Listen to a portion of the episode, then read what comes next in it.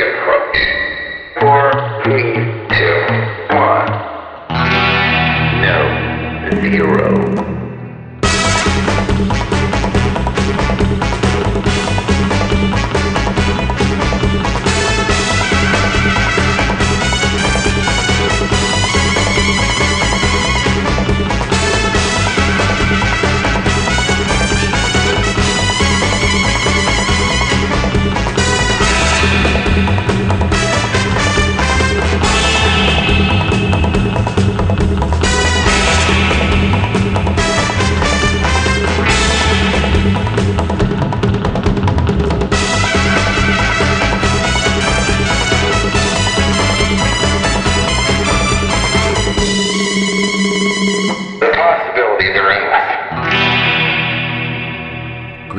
Listeners, and welcome back aboard Costume Station Zero. I'm Bob Mitch, and we're here with part two of my chat with Wally Wingert. We're going to be talking about Beetlejuice and Andy Kaufman, Adam West, and costume collecting, so stick around, and here we go. Um, I actually want to touch on the fact that you know it's uh, you're one of the few people I know that's really done a, a lot of charity work and, and almost paid appearances in costume. Most of my friends, you know, we just do this because we're fans or we want to you know fly the colors and get out there in a convention. Sure, yeah, yeah. And uh, what I also think is great is, you know, not only were you doing Elvis and, uh, you know, Batman, but you eventually uh, worked as Beetlejuice, correct? I did, yeah. Uh, at Universal Studios from 94 to 98, uh, they supplied all the costuming and everything. Uh, my concerns in that job was not so much with the costume, because the costume was, was pretty good, but was more with the makeup. It didn't resemble what I saw in the movie. Mm-hmm. They had their way of doing it, but I would try to adjust that for to try and look more like what I saw in the feature film. Mm-hmm. Um, for example, he has long fingernails in the feature film, and which looks kind of cool and creepy. Mm-hmm. Well, they weren't so into that because there was a lot of pyro, a lot of stuff going on. They said, "Well, you can't have fake fingernails; they could start on fire." They had a whole list of excuses why, and I was like, "But, but darn it, I want it to look like you know." Yeah. And a lot of the other guys would just come in and slop the makeup on their face and go out there and do the shows. They didn't really care, but I would spend at least an hour on the makeup. The some of the Beetlejuices would leave their jackets open. It was the the main costume that we wore was the black and white striped costume, Right. With kind of the baggy pants tucked into the army boots, and the suit jacket with the tie and the black or the black tie and the white shirt. And I I was I got a bunch of stills to research the character when I first started.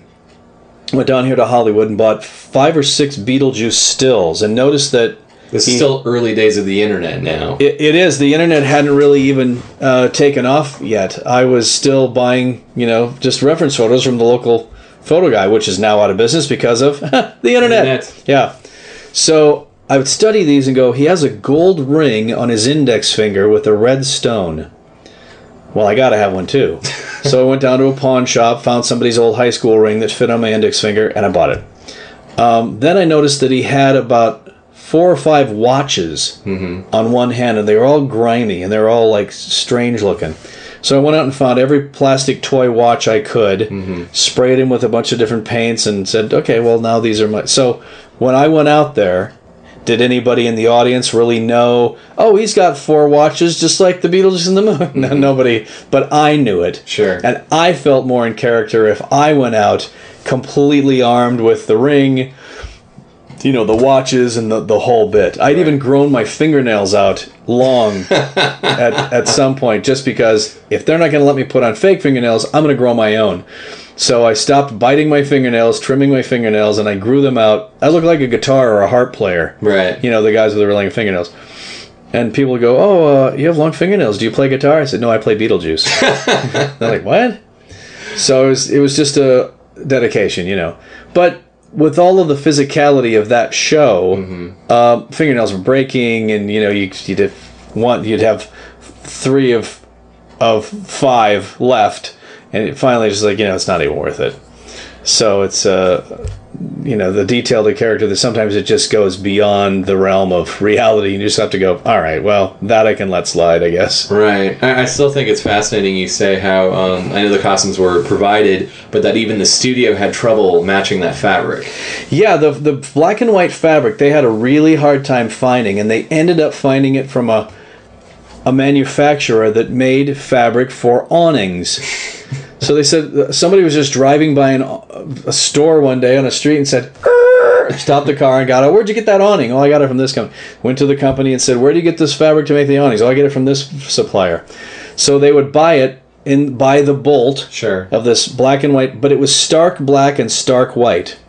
So um, it would look too contrasty on stage for the, the show that we were doing. So they would always uh, buy it and then uh, over diet with with tea or something to take the white out a lot to take the white down quite a bit. And after a couple of launderings of that material anyway, it started to look kind of dingy, which worked for the character, which was kind of cool looking. But uh, yeah, they because I was looking for it everywhere, and I found black and white striped material that was stretchy. Uh-huh. So I, th- I think I made some like lounging pants out of them or something, uh, just you know your like pajama pants. Sure. And uh, that was that was pretty neat. But other than that, as far as an actual suit that you could make out of that, one kid came dressed as Beetlejuice. I think his name was TJ. And he would always come to the park dressed as Beetlejuice. Cute little kid. He was probably only about five or six, but he loved the show. And he had a white jacket that he had found, but he just took electrical tape again. and took electrical tape and, and put the stripes on with the black tape. And I thought, that's, that's pretty clever. Funny costume story about Adam West when I first met him. The very first night, he was supposed to do Friday, Saturday, Sunday, mm-hmm. the weekend World of Wheels. He flew in from Idaho. It was very cold and very snowy that weekend uh, the airline had lost his luggage, so he didn't have his Oh. luggage for the first nights of a, worth of appearances. So there he was Friday night with his cowl on because he always carries the cowl with him so it doesn't mm-hmm. get crushed or lost. But the cape, the boots, everything else was in his luggage. They had lost. Mm-hmm. So he was there with just the cowl on and his flannel shirt and his sheepskin jacket and his jeans and his cowboy boots. And I thought that was that was very odd, but it's such a great memory Uh-huh. that I don't even really think it could have happened any other way because it was so odd and strange. And I first, uh, you know, when I met him, I said, "Well, Mr. West, uh, um, I used to dress up as Batman when I was a kid, and I'd use my dad's army cap and uh, and uh, a, a towel safety pinned around my neck." He says, "I'll be using that tonight."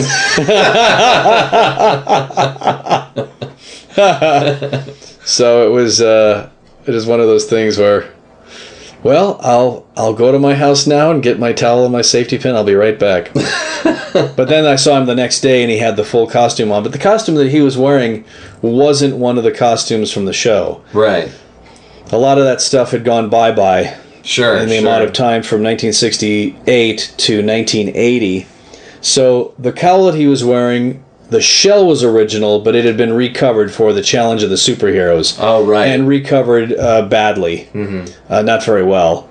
So the neck wasn't long enough, so the neck kept popping out from underneath the cape, and it kind of had this fluffy, blousy quality. It was very strange. Um, the tights that he was wearing uh, weren't original.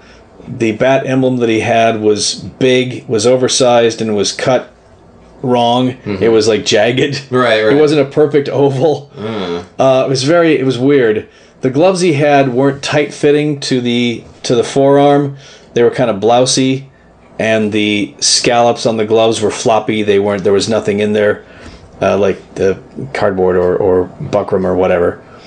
Uh, the belt was original, but it would had seen better days. Mm-hmm. Um, the trunks were actually black, not blue, and the boots were were original. Sure. So while it was really cool to see him in that suit, because it was one of the last times you'd ever get to see Adam in, the, in the suit, because by '87 he was told, you know, '88 he was told not to do that anymore when When the movie the new came movie out. came out. Yeah, it still was like mm, little disappointing, but I said someday I'm gonna dress him as Batman the way he deserves. Mm-hmm. So in about 1995, Ray Ferry and Famous Monsters magazine at the time had done this 30 years of Adam West to celebrate thir- 66 to 96.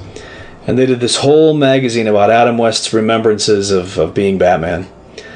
It was a great magazine, but Sure. this, but the the inside cover and the back cover, if you took the magazine off from the cover and open it up, it was a two-page spread of Adam wearing the costume that we had made for him in 1995, and it looked awesome. Uh, of course, he had to cross his arms over the bat signal because on his chest, because that was the trademark thing. Uh-huh. But that's my the suit that I made him Mm-hmm. for that. You know, when we made him those suits to go out on the road with, Right. To just to put on a mannequin, Mm-hmm. he actually had, had put it on, and that's the first time apparently that he had had a bat costume on in probably about 15 years or so. Oh wow. And he said uh, it was a little it was a little weird, but um, yeah, Didn't you? Pretty uh, fabulous. didn't you also uh, help costume the uh, Back to the Batcave special in 2003? I did. Yeah. Uh, once people figured out that I was kind of the go-to guy, uh, since Jan Kemp had uh, subsequently moved to uh, back to London, and then had died in, in about the in the late '90s, that I was now the go-to guy with with all the secrets. So I was contacted to provide costumes for this, which I thought was a great opportunity. It ended up it ended up not being a great opportunity, and in retrospect, I wish I had passed on the whole thing. Oh. Yeah, it was it was all bad news almost from from the very start. And like I said, in retrospect, I wish I had not done it. We were we were too limited. Um, they said they wanted the costumes. I well, well that I can do. That's easy. And then they said, oh, by the way, we don't have the rights. Ah, So they're going to have to be changed just enough that our attorneys are comfortable with the fact that they we can't be sued. So, um, I'm saying, well, what do you mean changed? Well, we want to have the colors a little different. Um, so we went a little lighter on the gray. The scallops on the glove, we decided to go with four instead of 3 Um, the belt was changed just a little bit. Um, the scallops on the cape weren't the right number. It was a little different, so we had to change the patterns. It was all goofy. And that must have hurt after all those years of striving for screen accuracy. Then to be told you have to be deliberately non yeah, accurate. It, it did, yeah. Because then people would come after me going, wow, those costumes, they really suck. They didn't look anything like the real ones. I'm like, but we couldn't look like the real ones. I, I'm trying to tell you. Mm-hmm. So the R on Robin's thing had to be a little different. It had to be kind of curvy and bubbly. It couldn't be exactly the. I don't know. It was all. It was all a zoo. It was. It was very poorly thought out and kind of mis misguided. Yeah. But you know, it was. It, it, is what it what it is, and it was what it was. Mm-hmm. But the thing that I at the time I was working a lot, so I mm-hmm. really had no financial interest in providing these costumes. I just wanted to do it as an opportunity. Adam had suggested to them I do it. All the other people that I knew involved in the original casting suggested I do it. So I thought, well, I want this to look good for, for Adam's sake, and this could be the last thing he does. And I think it ended up being one of the last things Frank Gorshin did. So I said, well, I tell you what, I'll, you know, I'll provide these costumes, but but I don't want any any pay, but I want to keep, you know, the the cowls. Mm-hmm. Um, I'd like to get on the set and be involved, and I'm going to need to be on the set anyway because if something goes wrong with the costume, I need to be there to fix it or repair it or whatever Right. and I want to be able to, you know, mention it on my website that I'm involved in it. So they said, "Oh yeah, yeah, it's great, it's great." So they signed this agreement with all this stuff, and then promptly turned around and didn't honor any of it. Oh. I was never on the set. I was, you know, once I put something on the website, they've hit the roof, and they said, "What are you putting the stuff on your website for?" I'm like, "Well, that was part, of, the, deal. yeah." So it was just all, like I said, misguided and ill conceived. And once I saw it all finished, I was like, boy, I really am kind of sad that this is going to be the last hurrah for these guys. That this is going to be it. Um, but you know, it was cool. And Jason Marsden, who played uh, Burt Ward in that, is one of my best friends. So it's kind of cool to talk about it with him because I didn't really know him that well at the time. But yeah, it was it was fun initially. Right. And then I'm getting all these excuses why I'm not getting some of these materials back, why I'm not getting on the set, why all of you know, you know, coulda, woulda, shoulda. So you know, in retrospect, I thought, well, I think this is going to be my last uh, costume thing because this is not really my deal, and I'm not that interested in really doing this that much anymore because a lot of the materials that you know we needed to find didn't exist anymore so much. It was it was getting as the years went on, it was getting harder and harder and harder to find a lot of this stuff. Sure. From 68 to 88 and 89, that's only 20 years. Some of the materials are still there, but by ni- by 2003, when that movie came on the air, none of this stuff existed. The jumbo spandex was pretty much all but gone. Mm-hmm. Jumbo spandex, strangely enough, was a girdle making material. Back in the 50s, 60s, girdles were big. Uh-huh. What did you want the girdles to be? Stretchy, satiny looking, you know, mm-hmm. pretty stuff. Sure, sure.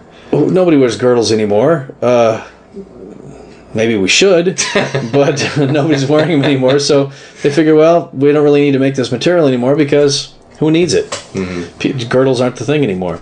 So a lot of the stuff was getting really, really hard to find. And then 2009 rolled around, and I just started working on the Jay Leno show as the voice of the Jay Leno show. And I thought, well, this is a pretty good opportunity. It's a great company, great group of people. And I got an email about providing costumes for a Batman parody that they were working on. And they said, We saw your stuff online. You're the guy. We love all your stuff. Um, please email us back to talk about maybe doing this. And I'm like, Well, I'm not really down with that so much anymore, but let me talk to him and find out what's going on. You've been already soured once, uh-huh. Already soured once and pretty much had, had decided to retire uh, from that, from at least from the costuming thing, because I was so busy in voiceover and I didn't really Sure. have time to do it anyway. Sure. But I just started with Jay Leno, and I said, "Well, tell me more about this." Well, it's a parody of the Batman '66 thing. Uh, it's a porno, and uh, we're going. Like, "Mm, excuse me. Uh, yeah, it's an adult uh, film that uh, we're like.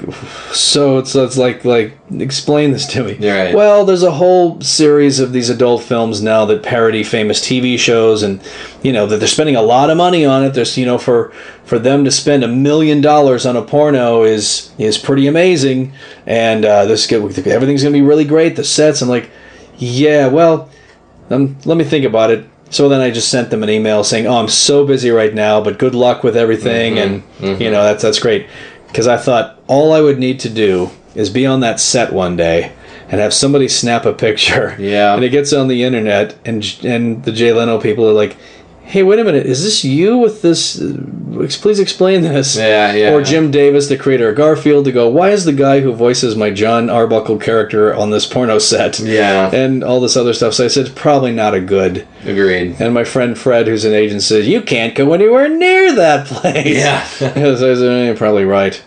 So as much fun as it would have been to be able to go dress Batgirl, um, I'm glad I probably uh, probably took a pass at it because it just probably wouldn't have been the thing. But you know, so I think my costuming days are, are pretty much over anyway. But um, every once in a while, I'll get a chance to do some little thing if it's a mannequin here or some sort of presentation I'm doing here, like the Elvis costume for my robot Elvis. That was fun to work on. Sure. It wasn't a costume for me, but I was dressing that, and I knew exactly what had to be done, what had to be taken up where, and how to do this, how to do the belt. The, the belt that I was given from my robot Elvis wasn't in that good a shape. Mm-hmm. But I could use the rest of the belt. I just had to replace the buckle. Right. So I remembered with all my experience back to when I was, you know, 17, 18, 19 making these Elvis suits. Well, how would I have done that back then? Oh, I know how to. So I got the vinyl. I mean, this time I took some brass and cut it and curved it and did the whole thing. And, you know, now I know how Velcro works, how barge glue works, how all this stuff Right, works. right. I'm like, okay, well, now I know how to do this. And you, you paint it, you put the studs on, you do the different things, then you glue it, and then you leave it for a little while. And yeah, so it's, it's all a process. But, you know, take that information and knowledge that you've you know saved up over all the years and said oh this this is easy squeezy Sure, sure. so every once in a while there'll be some sort of project or something coming up like i have andy kaufman's original elvis costume and i'm looking at this it's made out of wool gabardine like the original elvis suits were Uh-huh. and i'm thinking um, you know there's some moth holes in here Right. well, I don't. I don't really want to see the moth holes because it's going to want a mannequin. You'll see those poking through. So my seamstress Kathy Pillsbury said, "Oh, I have a I have a way to do that." She does a lot of restoration for Star Trek costumes and a lot of the original things that come her way. Right. So she said, "What I can do is I can go into the seam allowances inside and punch out little holes of the fabric, and I can plug those into the moth holes and reinforce them on the back, so you'll never see it." Wow. It's. I was like, well, if anybody could do it, you can do it because Uh-huh. she's amazing. Yeah. And she brings it over, and she had to have plugged about 15 moth holes on that thing, but it looks amazing now. Um, and once it goes on the mannequin, you're not going to be able to tell anyway, so it's pretty great. Yeah, I was actually going to ask you about uh, Andy Kaufman. I, I know you've got a, a good collection of, of his um, uh, clothing and costumes, and you've done Tony Clifton, Yes. and that must have also involved beyond the costume, uh, heavy makeup. Uh, a lot of heavy makeup, a prosthetic that was made for me for the E True Hollywood Story when I portrayed Andy and Tony Clifton in the E True Hollywood Story recreation segments. So once I had the mold kind of made up for the prosthetic, I became friends with a makeup guy, Robert Hall, and he would just run me an appliance whenever I needed to go out or do something or a convention or whatever. But finding a lot of remember Andy did, was doing this character in 1977, 8 or 9. So a lot of the stuff and I'm doing it in what 2000? So, uh, 1999 actually, when Man on the Moon came out. So, from 79 to 99, 20 years had passed. So, a lot of the stuff isn't really going to exist anymore. So, finding the ruffled shirt that he used was pretty easy. I found one, I had it dyed. But finding the tuxedo was proving to be very difficult because what he did was he wore a an off the rack tuxedo uh, by Lord West called the Prince Edward style. Lord West was the company, but this particular style of tux was the uh, Prince Edward, which was the boxy tails. That there's no curvature on it at all. It's very straight. It's almost kind of l- a little longer than what your average tuxedo jacket would be Right. but it's very boxy looking. But the fabric that it's made out of is this woven tapestry, gross orange sherbet looking Polyester. polyester, very, very hip in the 70s. Yeah. But in 2001, eh, not so much. But it's brilliant in the fact that it's so obnoxious and it's so loud that it just speaks to that character's uh, vivaciousness. So finding these t- these types of tuxes were, was very difficult because I think as time passed, the tux houses had these and said these are so ugly and hideous. we are never going to be able to rent these out. Get rid of all of them. So they would pitch them, and then a lot of them probably went you know into the dump. Mm-hmm. And then years later, retro happens, and it's like oh, it's so retro. But where do you find one? It took me twelve years to find an orange paisley Lord West Prince Edward tux. I'd found the pattern of the fabric in blue, brown, black, uh, but I'd never I'd never found an orange one. So what I did was I took another Lord West Prince Edward tux that I'd found at a retro tux shop in Hollywood on Sunset Boulevard, the tuxedo sh- sh- store or shop, something like that. And then I found out years later, after reading Andy's biography, that that's where he got that original one was the same tuxedo store in Hollywood on Sunset. right. Um, but at the time that he got it, it was brand new. It was an eggshell tuxedo that had kind of a a, mul- a two level pattern.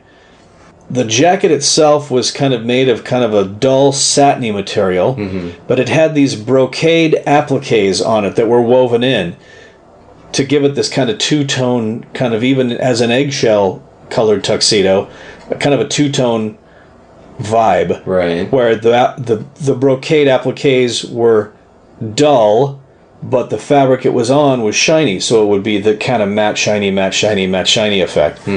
So I'm like, you know, I'd have to dye this, but the collar's right, the piping on the lapel is right, the buttons are all right, but I would have to dye it um, kind of a peachy, salmony orange.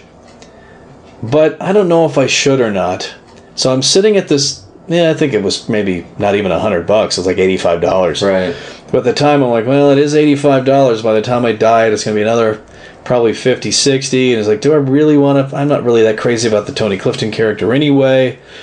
But you know, maybe with Man on the Moon coming out, I should get it because it might be kind of cool. Mm-hmm. So as I'm standing there in the upper level of this tuxedo store in Hollywood, I hear the radio on in the next room, and I'm like, wait a minute, I know that song. That sounds really familiar. With the tux in hand, I walk into the next room where they have the radio playing KLOS, and it's Man on the Moon Uh, by REM, and I'm like, ah, thanks, Andy. I get it. I get it, Andy. Okay, thank you. So I put the tux on, look in the mirror, and I'm like, hey, hey, don't gonna say it. Hey, where, you from? Hey, uh, hey, okay, all right, good. Hey, shut up, shut up. You know, and I'm kind of getting into the posture, looking around in the mirror, like, okay, I'm gonna take it.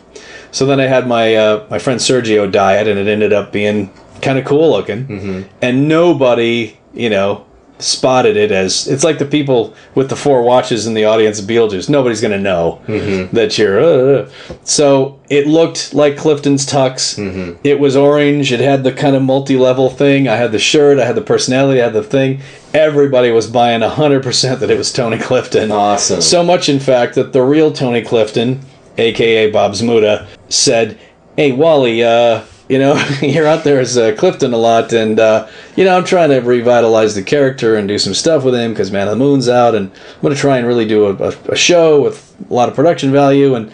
You know, it's probably kind of confusing if you're out there and I'm out there, and you know, would you mind like not doing it anymore? I'm like, I don't mind at all. I'm not, I don't do it anymore. I don't care. It's your character. You can do with it what you want. He's like, oh, thanks. And he said, uh, "Well, you know, I, I feel bad, but you know, just thank you. I'll bring you in in some of the stuff, and and we'll, you know, you'll get to see kind of the behind the scenes of the Kaufman legacy." I'm like, "That's much cooler Yeah, than right. going out as Tony Clifton." So I stopped doing Clifton, um, and then got to be involved with him in, a, in an Andy Kaufman tribute in 2004, where I got to see the the real Clifton jacket, which Bob Zmuda still owns, and try it on. And that's when I really got my first up close look at that crazy orange sherbet colored paisley pattern. Where I'm looking at it going, well, I've seen it on TV plenty of times when Andy's doing Clifton, the Fantastic Miss Piggy show, Midnight Special, all these other Dinah Shore show. But here it is in my hand, and I'm now wearing it. You know, looking in the mirror, going, "How you doing?" Must have been amazing. it was amazing, yeah. So I thought, hmm, wonder if Bob would sell this, but it's it's too close to his heart. So, but I did. After I had that visual picture of what it was, I knew exactly what the fabric now felt like, what it smelled like, what it fit like, what it breathed like. So once I found, so I'd always check eBay. Sure. I checked every vintage store from here to New York, and most of the time I got mm, never seen one. Twenty five percent of the time I got we just sold one like that. Ah, yeah. yeah. And I was like, oh crap, I'm just not it's just not meant to be. And while I wasn't gonna do Clifton anymore, I would like to have one just to say I had one. Sure. So I find this guy on eBay that has one of the orange tuxes, and he's advertising it as a Tony Clifton tux. So I'm at a session, a video game session. I know that the auction is ending at like noon, noon twenty. Right. Yeah. And I'm getting done with the session at 11. And I'm like, mm-hmm. guys, I gotta go. I gotta go. I gotta go. Been drinking water all morning at the session. I'm driving. It's in Culver City. Mm-hmm. I'm looking at the clock. so I'm driving up over like Laurel Canyon. Right. I'm looking at the watch. I gotta get there for that auction because I want to be able to put in a super high bid. Sure, I mean. I, I had offered people. I said, if you can find a tux like that, I will give you two thousand dollars. I mean, I was like willing to give them any amount of money to have one. One and done. Yeah. So yep. So I was ready to pay any price. So after having drank all that water, then I had to go to the bathroom. There was, of course, in Laurel Canyon. There's just a bunch of trees and stuff, and there's really no gas stations to go to. I'm like, ah, I got, I can't make it. So I had to pull over like to the side of the road, wait for somebody not, not to come by. had to get that done. Get back in my car. I got back at about you know noon. Ah, thank God. So I sat there, got on eBay, and I actually ended up getting it for about two hundred sixty-five dollars, which I thought right. bonus. That's great. I would have paid that with a zero on it. So um, uh, it was it was great. So I talked to the guy and I said, of course, my m- one of my email addresses is Tony Clifton something at yahoo.com something. And uh, the guy says, "Oh, is he a big Clifton fan?" I'm like, "Oh yeah, I've been looking for one of these for a long time." I said, "Where did you ever find this?" He said, "My uncle was a performer in the old days, a nightclub performer mm-hmm. who had a lot of different costumes for a lot of different characters and things that he'd do, and he had a couple of these. Mm-hmm. Uh, g- a- a- uh, excuse me, a couple, a mm-hmm. couple." Right, says, "Oh yeah. I've got another one in a size blah blah blah." I'm like, "Okay." Uh, I will pay you the exact same amount that I paid you for this one for the second one because I want them both. Oh, okay, cool. Done. I'm just trying to sell some of this stuff my for my uncle is trying to get it out of his house. Awesome. Yeah. So I got not one but two after a 12 year, year search. And right about then, I had found Andy Kaufman's original head cast um, underneath a puppet effect head from the Stan Winston Studios that I bought at an auction. So I had Andy's face cast run up in fiberglass with the the Heartbeeps prosthetics removed. And it's just Andy's head basically in fiberglass. And what I did was take uh, two uh, part putty called Magic Sculpt, and I had some Clifton pictures there of the original prosthetic, which wasn't great, by the way. Sure, sure. The original Clifton prosthetic was kind of cheesy looking because it was sculpted by Bob and Andy together. And then later, years later, they got a professional makeup guy to actually do it. But I said, well, I can I can do this. I mean, it's going to look kind of cheesy anyway, but it's a, that's kind of the thing. Right. And apparently, when Andy would do Tony Clifton, he would leave the prosthetic on for days because he wouldn't come out of the character for days. That's the legend. And he'd leave this on so the edges would be all f- falling off around his mm-hmm. thing. Mm-hmm. but he'd just leave this on. Right. And uh, so people would see Clifton running around a nightclub, and they'd knew they'd know it was Andy. Mm-hmm. But you can't call him Andy when he's Clifton because he'll he'll yell at you. You're right. But you can clearly see it's makeup because all the edges are peeling off and everything. So it's pretty funny. So I said, all right, this doesn't really have to look so good. So I took the two part Magic Sculpt compound, sculpted on Andy's life cast, the Clifton prosthetic, and then gave it to my uh, special effects guy, Jim, to have it mounted on the mannequin uh, with uh, a great paint job. And the paint job that he did on it was so great that I'm sure it looks way better than what the original Clifton looked like. Because I think when Andy put the makeup on, it was just one color of like flesh tone grease paint. Right. Uh, but this actually has some skin tone to it and some pores and some things. So it's, I'm sure it looks much better than what the real Clifton looked like when Andy was doing it. but uh, I have it in my kitchen, standing here smoking a pack of Luckies, uh, just looking like he's ready to sing a song. but that's you know that's what my costuming quest has kind of turned into now.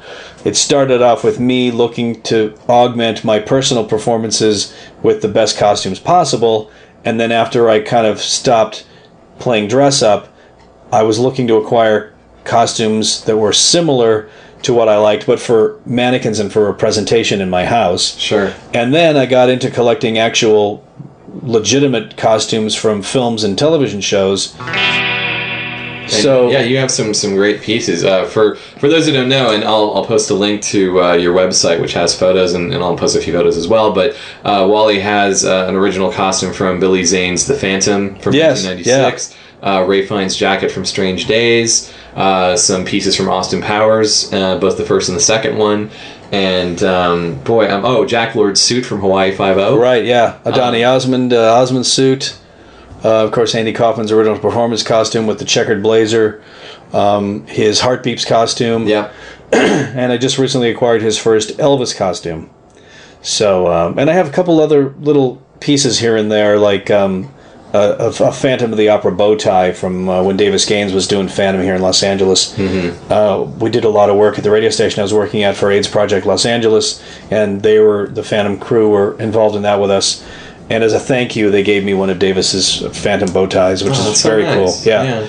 So uh, just the little things there. I have a Sebastian Bach Skid Row chainmail tank top that was made by Michael Schmidt, who's the main chainmail guy in town. If you're Cher, Tina Turner, whomever, and you need chainmail, this is the guy to go to apparently. So uh, yeah, just uh, I have a Jay Osmond costume that I actually wore in the E True Hollywood Story as Andy performing as Elvis. It just happened to be something that we could rent that fit that looked kind of Elvisy, and it was two part. And uh, so when it came up for sale, I said, "Well, I've got to have this, not because it's Jay Osmond's, but because I wore it in the E True Hollywood Story." Right. I have a couple of pairs of pants from the Scorpion King Two, um, a couple of little things. So Oh, those great boots from uh, Star Trek: Trials and Tribble-ations. Yeah. That's right, yeah. Yeah. and that's what I think. There's no proof that that's where it came from, but I'm sure I'm sure it is. They don't look vintage '60s, but they have the Di Fabrizio label on the inside.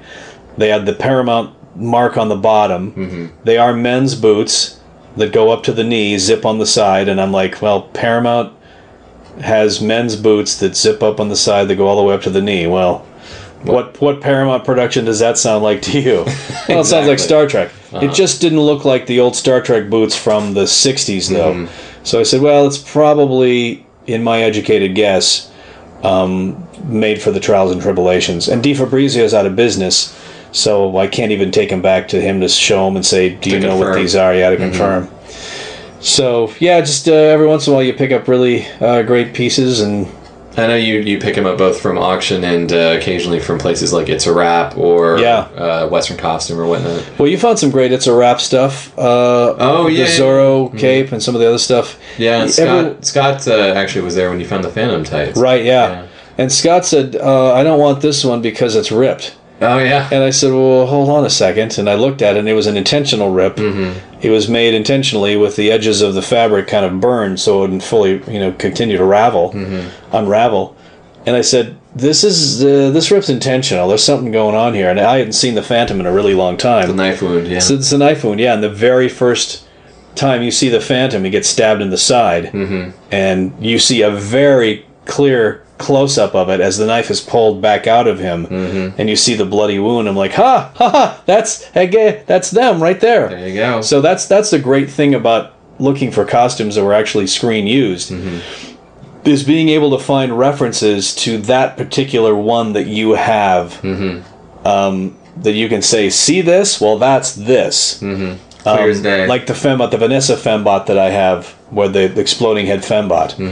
Uh, it came headless with powder burns on the neck of the rubber, and that's the one they blew in the movie. The one that, where they blow up the head. It's like ah, that is that. And the the fembot costume that I have is one of the pink fembot costumes from the first Austin Powers. But when it showed up, I bought it at, at auction on the New Line website. And when it showed up, I was inspecting it, looking it over, and trying to see if there's a, a label. There's a name label that said Cheryl, and I noticed that the bra had holes in the tips. right. And I said, Why would they put holes in the tips? Ah, it's the one where they ran the smoke tubes through for the smoking jubblies. Sure. Sure. Yeah. Yeah. So, sh- sure enough, I looked it up online, and Cheryl Bartell was the name of the gal who played that particular fembot with the smoking jubblies. Well, that was her. They had the tubes running through the top, and they put the smoke through. So I'm like, well, now I know that that one is that one. Exactly. so it's kind of cool. I had an original uh, mummy uh, costume of one of the. Um, uh, one of the magi from the one of the, the, the new mummy new movies. mummies, yeah, right. yeah. Mhm. Um, it wasn't Ardeth Bay's, the one that Oded Fehr wore, but it was one of the guys that he hung out with because he had several of those guys. But it was all you know the Turkish fabrics that had been distressed and dyed and everything. So I had one of those. I sold that at an auction because I just wasn't into it anymore. I had an Austin Powers uh, turquoise velvet suit. Oh yeah, I Um, remember that. That was yeah. awesome. Uh, sold that at auction because you know you get sick of stuff and you sell stuff to make room for other stuff and Sure. you get money from this and you got more money to buy this and I can't think of anything that I have now that I'd probably let go unless something really cool came my way. The only thing I'm really looking for now is a pair of Andy Kaufman's Latka coveralls. But other than that, I can't really think of anything that I'd let go per se. A friend of mine wanted to look at maybe buying the pink fembot outfit, but um, eh, I'll, I'll probably still hold on to that because it is so specific to that particular scene, Yeah, yeah, yeah. Totally. and it's easy to identify. yeah, exactly. Like if you know Kirk wore tons of tunics throughout the three years of Star Trek, mm-hmm. but the one from a Amok Time where he gets sliced across Yeah. the chest, mm-hmm. you know, if you buy a tunic that's sliced across the chest, There you can you go. probably go, ah, look at that. Mm-hmm. The Andy Kaufman Heartbeeps pants that I have, I have the pre bear attack. He gets attacked by a bear in it and gets all ripped up. I have the pre bear attack jacket, but the post bear attack pants, mm-hmm. and I have a still of him standing there with a hole in his knee and the wire sticking out, and the pattern of the rip Yep. in the hole is exactly the. Pa- I mean, it's to the letter. Yeah, yeah. And there's another shot I have of him close up with the light up bow tie, mm-hmm. and it's the exact same bow tie because you can tell there's a little spot of glue on the section of the bow tie where there's Right. there's polka dots on the bow tie, and then there's like a glue stain or something. And it's like that glue stain is that glue stain. So it's pretty cool to go from you know, putting a towel around your neck to actually now you're looking at some of these original Hollywood made costumes that were screen used. So it's a long it's a long road, but it's it's been a lot of uh, a lot of fun. Now, what have you found uh, from owning and handling a number of these screen used uh, costumes and props versus what you thought they were? Like, what's been the biggest surprise you found? Uh, a lot of the Batman 66 stuff was a lot cheesier. If it's a feature film, chances are it's going to be a lot better made because they have more time for preparation. Um, they have more money to throw into linings and and just kind of adorning the fabrics with certain things. Especially if it's a hero and not a stunt. Exactly. Yeah. But the Batman stuff that I've seen from the 66 show, you're thinking, oh, this is cool. It's like a plastic metal thing with a thing that slides open and this stuff. Nah. It's a piece of, it's a wood dowel Mm-hmm. that's been painted yellow and badly and just thrown onto this belt. It's a block of wood Right. that's been thrown onto this. And you're like thinking, how can this be? Right. because it looks so cool on television. And now I'm looking at it up close, and you can see the grain of the wood underneath the paint. Yeah, yeah. But for camera, I guess it was okay. oh, totally. It would never pass muster for, for high def nowadays. But uh, yeah, it's just like boy, these these are kind of cheesy actually. but whatever works. the day. Yeah. Yeah, the Star Trek props, you know, same thing. If you look at some of those, you can see the the marks in the wood of Mm-hmm. where they actually chiseled it mm-hmm. to sculpt it. Right. It's just it's strange to me how well they just figured that nobody would ever see it. I Sure, guess. But, sure. But other stuff you see is just beautiful. Like oh my gosh, this is so beautifully done. Like, for um, example, Well, like the the Rafe Fiennes jacket oh, from um, Strange Days. from yeah. Strange Days, just as individual pieces of leather. It's almost like a patchwork kind of quilt jacket with these things, and it's got some eel skin on the collar. And but again, that's a feature film, so they they have you know more money to to do stuff like that. And then some of the Elvis costumes that I saw when I was in in Graceland, um, which was a life changing experience Oh, from of course. from looking at cheesy black and white photos as a kid and going to a drive-in movie watching Elvis on tour trying to figure out well how does that suit zip up and where does it go and how does it collar stand up how does it stay up Right. to now you're looking at these things two feet away at the detail and thinking oh my gosh if i could have just seen this when i was a kid Yep, it would yep. have changed my life and uh, oh, I know how they got the lions on those belts now. Now I get it. but it's uh, yeah, the, the Elvis stuff is the amazing, and uh, just a lot of the stuff that I've run across. Seeing the Chris Reeve costume and the in the Museum of Warner Brothers Right. uh, was was amazing because who knew that the cape actually was on strings underneath his Armpits. armpits Yeah. underneath the tip. I mean, when I was making my Superman suit when I was 19, I had no idea that that's what they did. Sure, sure. I just figured, well, I'm to Velcro it to the inside of the collar and kind of put it on the. So my seamstress at the time put a, a roll underneath so it would kind of have that roll to it. That I don't know, it was very weird, but the, design on that costume was uh, was amazing. Um, not to name drop, but this is a funny story. Uh, Mark Hamill was over yesterday, and he was telling me the time that he met Christopher Reeve in London. This is probably in the '70s when either he's working on Star Wars and they're doing another Superman movie, Sure, sure.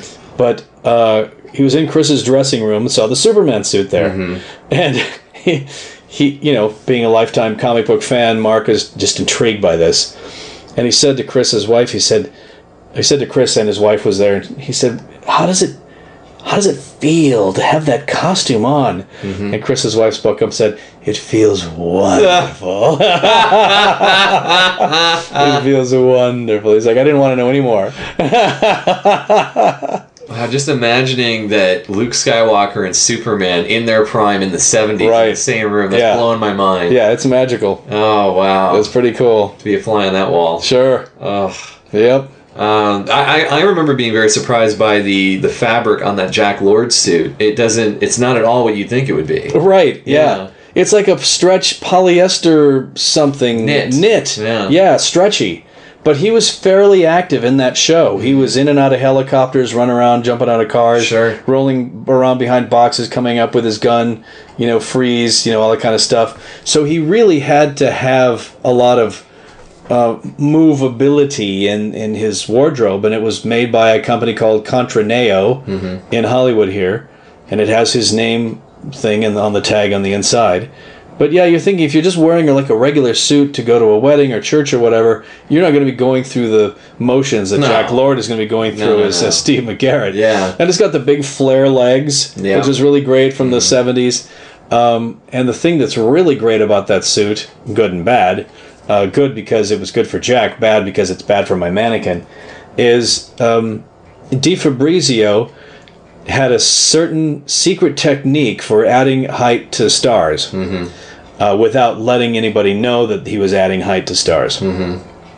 He would build, well, the lifts were on the outside of the shoe to some extent where they looked like maybe they were just a little higher heeled. Right. But he would also build a lift in another inch, maybe inch and a half on the inside of the shoe. uh-huh. And then he'd build the shoe over it so you wouldn't even know that the guy was lifted on the inside of the shoe. So Uh-huh. he's got another inch, inch and a half on the inside and an inch on the outside. You just added two to two and a half inches of height to the star. Apparently, he did that with Shatner's boots all the time Ah, okay. uh, on Star Trek because he made Shatner's. And of course, he made Jack Lord's. But I always thought Jack Lord was a, a tall guy anyway. Sure. But I guess he wanted to be taller than anybody else in the shot. and with but, that uh, hair, though. With the hair, Yeah. right? yeah, he was bigger than life. But uh, that's just that's the surprising thing of like you were talking about is looking at these Hollywood-made suits and not having any idea that I didn't know Jack Lord had lifts in his boots. Who had any idea? I would have never known that. I never really would have thought about it. I just thought he was Mm. this tall, thin guy who, you know, chased uh, Wo Fat, you know, around the around the islands of Hawaii. Uh, but uh, yeah, there's little things that they'll throw in all the time.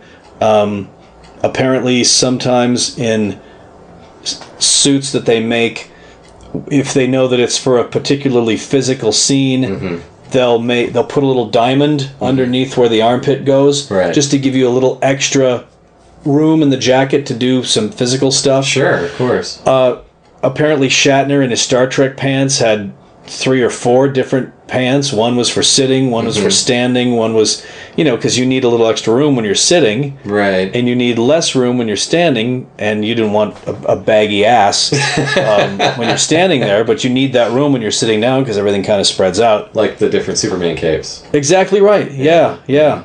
Um, so he, Adam said he had different gloves, hero gloves for different shots and scenes, and you know sometimes made the gloves that had were close to the end of their life mm-hmm. would be for long shots, while when he when you cut in for a close up of him getting something out of the utility belt, you bring out the really good gloves. Yeah, yeah. So it's it's all magic, you know, and that's what's really great about a lot of this stuff is just digging into it and Yeah. seeing how is this stuff made and why did they do this and what is this for and what's that all about. Well, this is why I'm a big believer that even if one uh, uh, can't get out to, to collect this stuff or you can't afford it, definitely at least download or buy the auction catalogs, Yeah, which are invaluable for uh, information sure. and, and great photos under good light. yeah, yeah. Well, the guys at Profiles in History, God bless them, have been really good about letting us come out uh, and look at stuff up close, even if they know that we may not bid on it. But just saying, yeah, come out and see it and photograph it and whatever, just for the for the pure science of, of the research of keeping the history alive, um, and just artistic curiosity. But uh, it's you know some of the stuff I've seen over there is, is, has been great as well. Um, the Tony Clifton jackets that, like I said, they originally came out the Lord West, are very vivid uh, and bright in color. Even all these years later, I mean, Yeah. the fabric stands up very well. Oh, completely. but when they printed it for Man on the Moon, because they Universal had just as hard a time as finding Yeah. this stuff as I did. Uh-huh. What they did was they took the original Tony Clifton jacket from Bob Zmuda, they scanned it, and they just screen printed it onto cotton fabric. And it's a movie; it's two D anyway. You're not going to need the three dimensional weave of the fabric for a movie. So they figured we'll just we'll just screen it onto some cotton fabric. But they didn't screen it on in a color that was quite as vivid as the original. Yeah, I saw I'm- it up close. I yeah, remember. Mhm. and I have one of Jim Carrey's uh, Tony Clifton tuxes. Mm-hmm. And to put that up against that, it's like that, but sun faded over Yeah. 30 years. Mm-hmm. And I'm thinking, well, I don't think it was because they laundered it a lot. I think they did that on purpose because maybe that's too vibrant. Hmm. Maybe, maybe the original is too vibrant for film Maybe. and they figured we got to take this down otherwise it's going to pull people's eyes out of their sockets and we don't want that to happen mm-hmm. so it was still clifton-esque enough for the movie without being so overt that it was distracting Sure. so it's it's very interesting the things that they decide to do for for film and television that you just wouldn't ever think. The thing that I really like about original Hollywood television costumes versus stuff you see for cosplay mm-hmm. is the detail. Yeah. Like the little stuff like the distressing. Mm-hmm. Like if you saw Heath Ledger's Joker costume up close at the Warner Museum, you don't, you know, there's plenty of Heath Ledger Jokers that I saw at Comic Con. right. None of them had this. None of them had that last little detail because everywhere there would have been wear with skin, like around the collar, mm-hmm. around the thing, you know, where the where the fabric would have worn. That's mm-hmm. all been sanded to look like it's distressed and old. Sure. And you just don't see it. I mean, people put their Joker things together. They put it on. It looks like brand new, and they don't think, well, if the guy was the Joker and he was wearing this stuff a lot, it would be Mm-hmm. kind of worn down. Mm-hmm. So all the natural stress points of a piece of clothing, the costumers, you know, sand it, take some of the color out of it, distress it, and then they think they they like over dye it with like a yellow or, or something to make it to take it down in color so it does look aged. Mhm, totally. Aging and distressing of fabric is some of the most um, Fascinating. skillful, fascinating talents in this business. Is how do you take a brand new piece of fabric right off of a bolt Mm-hmm. and make it look like it's 20 years older than what it really is, and that it's worn in, and that's that's really fabulous.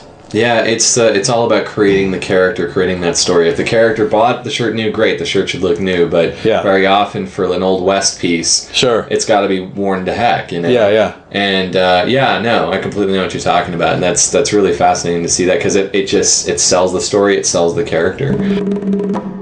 And that's where we lose the signal for this week's episode. So be back for part three of three of my chat with Wally Wingert, where we'll be talking more about costume collecting and the art of getting into character. So uh, if you need to find out more, go to www.wallyontheweb.com, or you can also check out CostumeStationZero.com if you have comments or suggestions.